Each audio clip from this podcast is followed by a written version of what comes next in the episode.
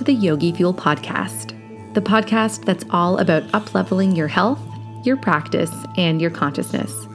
We'll be taking the ancient wisdom of yoga and Ayurveda mixed with modern science, having conscious conversations with spiritual thought leaders and alternative health professionals, and sometimes just me sharing my own experiences and knowledge to support you on your spiritual journey. I'm your host, Melissa Singh, and this is the Yogi Fuel Podcast. All right, guys, welcome back. This week, I want to talk about something a little bit different. I know that I usually talk a lot about, you know, food and fueling our body with a whole foods, plant based diet and, you know, like seasonal eating and food for the doshas and all of that great stuff. And I think that's super important for optimal health and well being. But today, I want to talk about a different type of food, um, a type of food or consumption rather that we might not think of as fueling or impacting our body and mind, but totally does. Um, and this is the food for the sense organs and i'm going to relate it to you know a lot of us we think about yoga as asana you know um, going to a yoga class and moving through postures but yoga is actually an eight limbed path there's eight limbs of yoga and one of those limbs is called pratyahara which, if you're familiar with the eight limbs, you may have classically heard it be defined as like the withdrawal of the sense organs.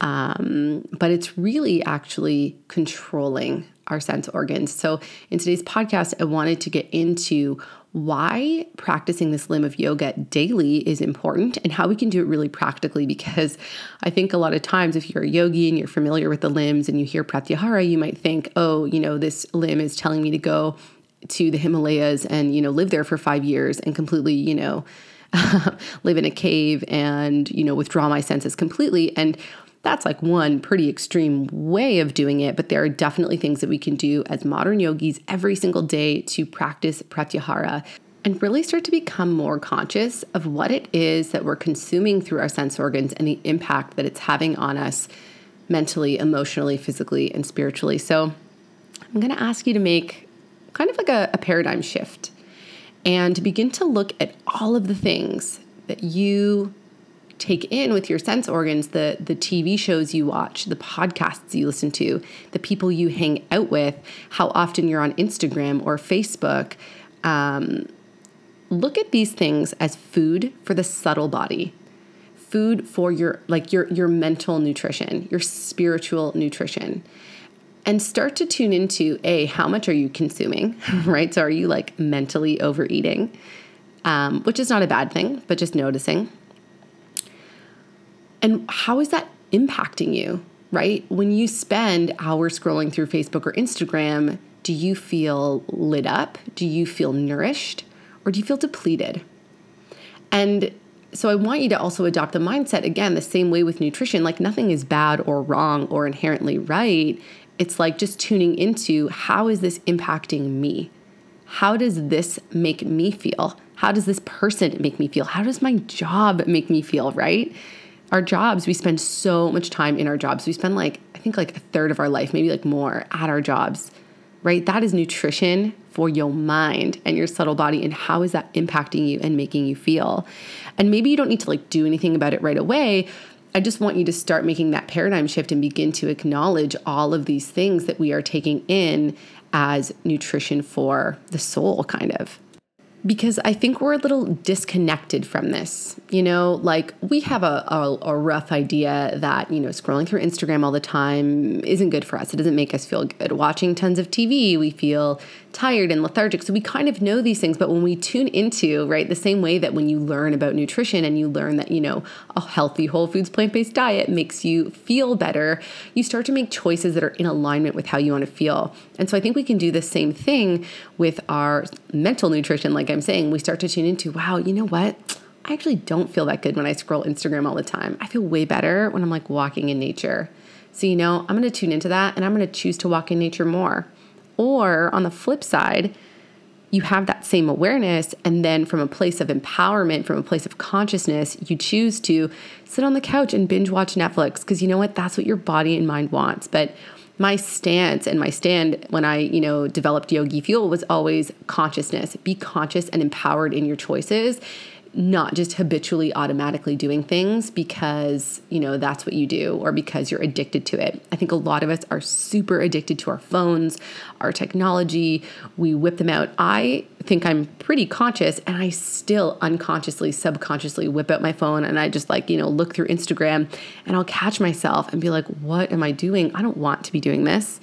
So you know, I've really taken it on and started looking at it as a practice, and I absolutely don't beat myself up for it. So if you're listening to this thinking, oh my God, you know, like I'm always on my phone, I'm so, you know, bad or wrong, it's not about that at all. It's absolutely a practice.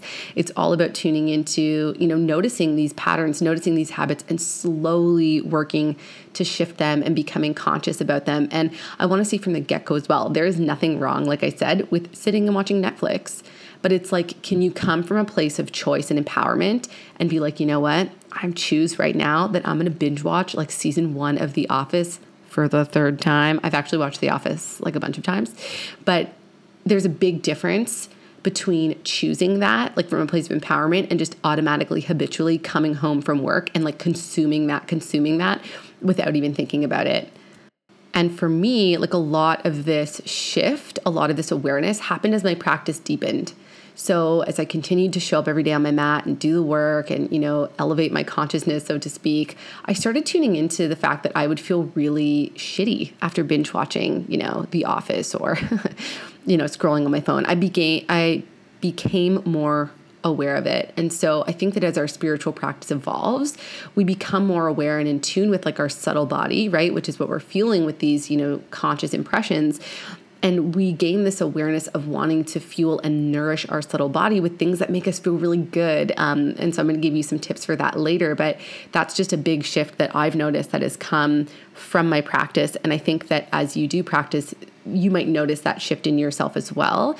And maybe, you know, maybe you've been feeling that. Maybe you've been feeling like, ugh, you know, I really don't want to be on Instagram so much and you know you can't really figure out what it is and you don't know what's happened. Uh, i'm a big proponent and believer that the practice practice whether it's ashtanga or any other type of yoga or meditation any sadhana daily spiritual practice will have this transformational effect. And over time it's going to shift um, your preferences. It's going to like help you shift what it is that you want to do who you want to interact with how you want to engage in the world and how you want to fuel your body and mind and there's this concept in Ayurveda around taste and that over time you know as we start to adopt and this means like our like literally our taste buds but also our taste and preference for the things that we want to do that you know as we make these shifts in our diet you know we start to develop a palate for you know healthier foods and those foods start to taste more delicious to us. And i think as our physical practice deepens and our you know spiritual practice deepens we begin to develop a taste for what feels good for us to say do with our spare time so for me in university, what felt really good to do in my spare time was get really drunk on the weekend with my friends. Uh, and now what feels really good on the weekend is to like make a really healthy dinner with my husband and, you know, play with our daughter and go to the park and walk in nature, like those things. And, you know, engaging with friends and talking with friends and surrounding myself with like minded spiritual people. That's fun for me now. So, like I said, as your spiritual practice deepens, your taste will shift and change as well. So, something I started doing in my life was getting really intentional. Actually, before I even got intentional, I started asking myself, you know, about any given thing uh, a show, food, you know, hanging out with someone before I would commit to it, or and even Instagram as well. I'm not the best at that. I still aimlessly scroll Instagram, but like I said, it's a practice. At some point, I have this awareness and I ask myself, is this nourishing me or is it depleting me?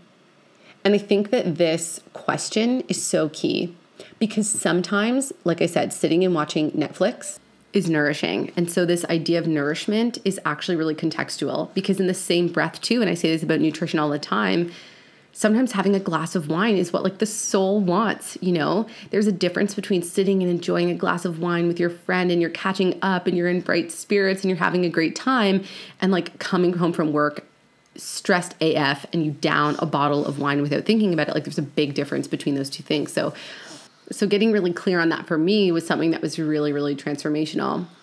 And so I want to talk about this idea of practical pratyahara and give you some examples of things that you can do every day that are going to help you control your sense organs because I think too, like a lot of the time, I talk about intuitive eating, right? And I've always said we can't truly intuitively eat if we are filled with ama. So if we've toxic buildup in our, you know, channels, our channels are clogged, it's gonna send us, you know, mixed messages, right? So if we've got lots of ama, we might crave lots of sweet things, lots of heavy things, lots of oily things, and that's not necessarily good for us. So we want to have a bit of like a detoxification period, get rid of the ama and then begin to tune into our body from this place of like clarity, right? Our channels are clear and all of that. So sometimes I think we need to do that with our um, sense organs you know so in ayurveda when we walk people through a detox for example yes we're detoxing you know the physical body through food but something we always recommend alongside it is like a mental emotional sensory detox which is why in, when you get like a panchakarma done you should go away. You should go to like a panchakarma retreat and be like totally away from everything. But for practical purposes if you're going through like a, a practitioner led detox we often recommend, you know, really taking it easy, you know, staying away from social media, staying away from like, you know, lots of interaction with people and taking that time to reflect because like I said, Ayurveda acknowledges that we are multi-dimensional beings. So when we detox our physical body, there's an energetic subtle detox that's going on and vice versa. So that's kind of like a random side note, but I do want to make the case that being mindful of what we're ingesting through our sense organs is going to have an, impl- an impact on our physical body and support our physical health as well as our mental health. So, I want to give you like my top tips, I guess, for practicing pratyahara every day in a really practical, modern way. So you're not going to live in a cave anywhere. You're not going, you know, to a retreat in the hills, which, by the way, is a good idea. Like that's an if you can if you can swing it, if you can do like uh, you know, like a like a vipassana, like a full on silent retreat, or you can go to a yoga retreat in India for a week in March. Hint, hint. we are going, uh, we are holding another retreat in March, by the way. I will totally get you guys those details soon. But if you can swing that, amazing. Getting away for like a period of time is always awesome. But there are really tangible, habitual things that we can do every day that are going to support us in this practice, that are going to uplevel our health, that are going to connect us way more deeply to ourselves and what's important and support our health. So, Tip number one, my friends, is all about, and I feel like this is kind of like a big tip, but is around a social media and technology detox. And I'm going to talk about this in two ways. So, the first thing you can do, Ayurveda is a big fan of occasional fasting from food, and I don't see any reason why we can't occasionally fast from technology. Um, so something I did early in my postpartum period with Sats was I was like on my phone all the time. Any new mom who's listening to this, like you're probably scrolling through the gram all the time. And I noticed that when I scroll through Instagram, I, you know, it starts off as curiosity and then it becomes this big like comparison festival where I'm like judging myself and comparing myself to other people. I start to feel really insecure and it sucks. And I don't feel good when I do that. And so I noticed I was doing this really often. And my friend and I were talking, and I said, you know what? I need to not go on Instagram or my phone for a whole day. So I didn't. And I felt amazing. like I have to tell you, I haven't felt that clear and light in a long time. So definitely trying to do like a full day detox. If you can swing it once a week, even once a month, you are to feel just try it, honestly. Try it for a day tag me on Instagram at Yogi Fuel. Tell me how you feel because I'm telling you, it's freaking transformational. Okay. And I get for a lot of people and for myself too, like I run my business through social media and the internet. So yeah, it can be kind of hard to spend a whole day away, but your business isn't going to burn in flames if you are, you know, a yoga teacher who, you know, has to post daily on social media. There's also apps, by the way, that you can pre-plan your social media so that, you know, if you are doing like a social media detox, you can just, it'll automatically post for you. I think Later does this. Not sponsored, but I do think Later does that. So that's just one tip if you want to, you know, do a full day detox. Then my other tip is the same way. So I like to preach intermittent fasting. I'm a big fan of that. What if we did intermittent fasting from our cell phones? What if at say eight o'clock. This is something I try and do. Am I amazing at it? No. Um, but I'm practicing and I'm getting better. Like I said, my whole concept of yogi fuel is everything is a practice, right? Like our yoga. So, what if at like 8 p.m., you put your phone away and you didn't touch it until at least 8 a.m. the next day or 9 or 10 you know can you extend the period of time that you're away from your phone to sort of reduce that dependency on it like what would that be like and just honestly i really encourage you to play around with some of these suggestions and see how you feel. Again consciously consciously choose how you do it. Does it make sense for you? Maybe it doesn't. Maybe you absolutely like have to go on your phone for like business reasons. Cool. But can you take this on as a practice every now and then? And how does it make you feel? Does it have a positive impact on your life? And if it doesn't cool go back to what you were doing. But if it does impact you positively and you feel like less anxiety um, i'm going to be talking with sean weldman who's super knowledgeable about blue light, which is like a whole other thing with technology and fasting from it and why that could be good. But I'm talking mostly about like our sort of dependence on wanting to know what's happening on social media and like obsessively, you know, refreshing our emails to see who's emailed us. There's so many benefits to just taking a break and seeing how you feel and seeing if it frees up some space and some room in your life for other things that are more important. And something I've noticed too is like, and my husband, we are talking about this this morning actually, is like, we will notice. And like I said, we're pretty conscious people, you know, and even still, the two of us will be around, our daughter's playing, and we'll just, you know, pretty often we'll just pick up our phone and start scrolling through Instagram, you know? And so something we've decided is like, okay, when the three of us are together, we're gonna put our phones away and like, whoa, what's gonna happen if we're being present? And something we were actually talking about this morning around this whole idea of like why do we feel this compulsive need to always check our phones? And it's really rooted inside of this idea that we are avoiding the present moment right? Every time we look at our instagram we're you know like you know either we're comparing ourselves or we're you know daydreaming about the future and oh you know how's this thing going to look? And it's really inside of just not being present. So what if we took our phones away and we just allowed ourselves to be completely present in this moment exactly as it is. And as a parent, this is super hard because parenting is really hard. And sometimes you're just like, F my life. This is so tiring. I just want to check out for a bit. But what if we actually just surrendered to this moment exactly as it is? What if we surrendered to the screaming kid who you can't please for the life of you? What if we surrendered to the sort of, I don't want to say like mundane reality of parenthood, but sometimes it is kind of mundane. It's the same thing wake up, change the diaper you know, walk the kid around. Like it can be really hard, but what if we just totally surrendered to that? Right? It just opens up. Um, one of my favorite yoga sutras is Atha Yoga Anushasanam. Now are the teachings of yoga. Right now. Now is always happening. So, in each moment, in this moment right now, yoga is happening. And we always have this opportunity to be present and to notice. And every moment of our life is an opportunity to practice presence, to still the mind from all those vrittis, to still the mind from all of the dreaming of the future and the, you know, worrying of the past and, you know, ruminating on the past and to just be. Every moment is that opportunity.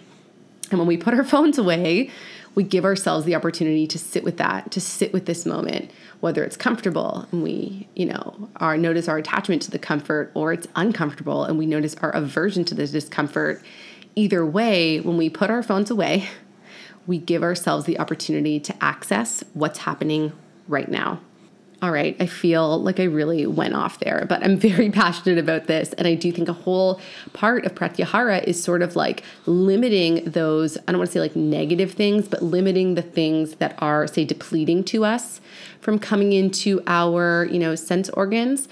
And another part of it is being mindful of maybe fueling it with things that are going to be nourishing to it. And so, my second tip is to get out in nature.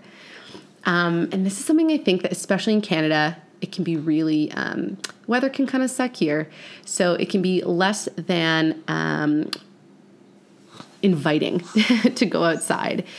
But getting out in nature every day and you know interacting with the elements interacting with the trees and the grass walking barefoot on the grass and you know connecting physically to the earth connecting with those elements is such an amazing way to nourish the body and there's so much science about the power of sunlight and you know the power of connecting to nature and the impact that it can have on our mind. And so the more that we give ourselves the opportunity to get out in nature and to you know be outside the more we're going to support our health. And nature is a natural ojas builder. So if you remember back to the podcast on ojas if you haven't listened to it i think it's like episode seven i can't remember. But Um, nature just has so many benefits to our health. And the whole point of Ayurveda is to connect and live in harmony with nature. So we want to live in harmony with the seasons, we want to live in harmony with our nature, our dosha, and we want to get out in nature as much as possible because that, my friends, is where we you know, that's where we came from. And I heard this really awesome thing the other day, which was, you know, we're all so consumed with our like paleo diet, but what about our paleo environment? You know, we're all like, let's eat how the cavemen ate, but we're not like concerned with living more in alignment with how they lived, getting out in nature and exposing ourselves to those things. We're that's almost like a secondary thought. So invite in these really positive, nourishing stimulus, and nature is an amazing way to do that. And my third tip is to develop a sadhana. So, whether that looks like a seated meditation practice, or a daily Ashtanga yoga practice, or any other practice of consciousness, any other type of yoga, when we do a sadhana each day, we start to, like I said earlier in the podcast, we start to like attune ourselves to what is nourishing to us, what is depleting to us. We start to change our tastes, like I said, toward favoring those things that are truly deeply nourishing all of the layers of our being. And so we might choose and we might favor, you know, getting out in nature over binge watching The Office all the time on Netflix or, you know, I don't know, going and partying at a club with friends. And again, all of these things are fine. They're just inside of the context of what's nourishing us and what's not. And I think the other really amazing thing that a sadhana does is it teaches us how to come back to ourselves in the event that we take in something that is less than nourishing. Like we are living in a world where people are going to piss us off. We're going to get offended and triggered, and people are going to be assholes. And we can't avoid that. Like, right? We actually can't avoid negative stimulus. And so I actually don't want this to be about, like, oh, okay, well, Mel said I should avoid anything that makes me uncomfortable. And I should only, you know, surround myself with super positive stimulus. No, no, no, no. It's not about that. It's like, when we can, can we choose the things that make us feel really good and that are nourishing for us?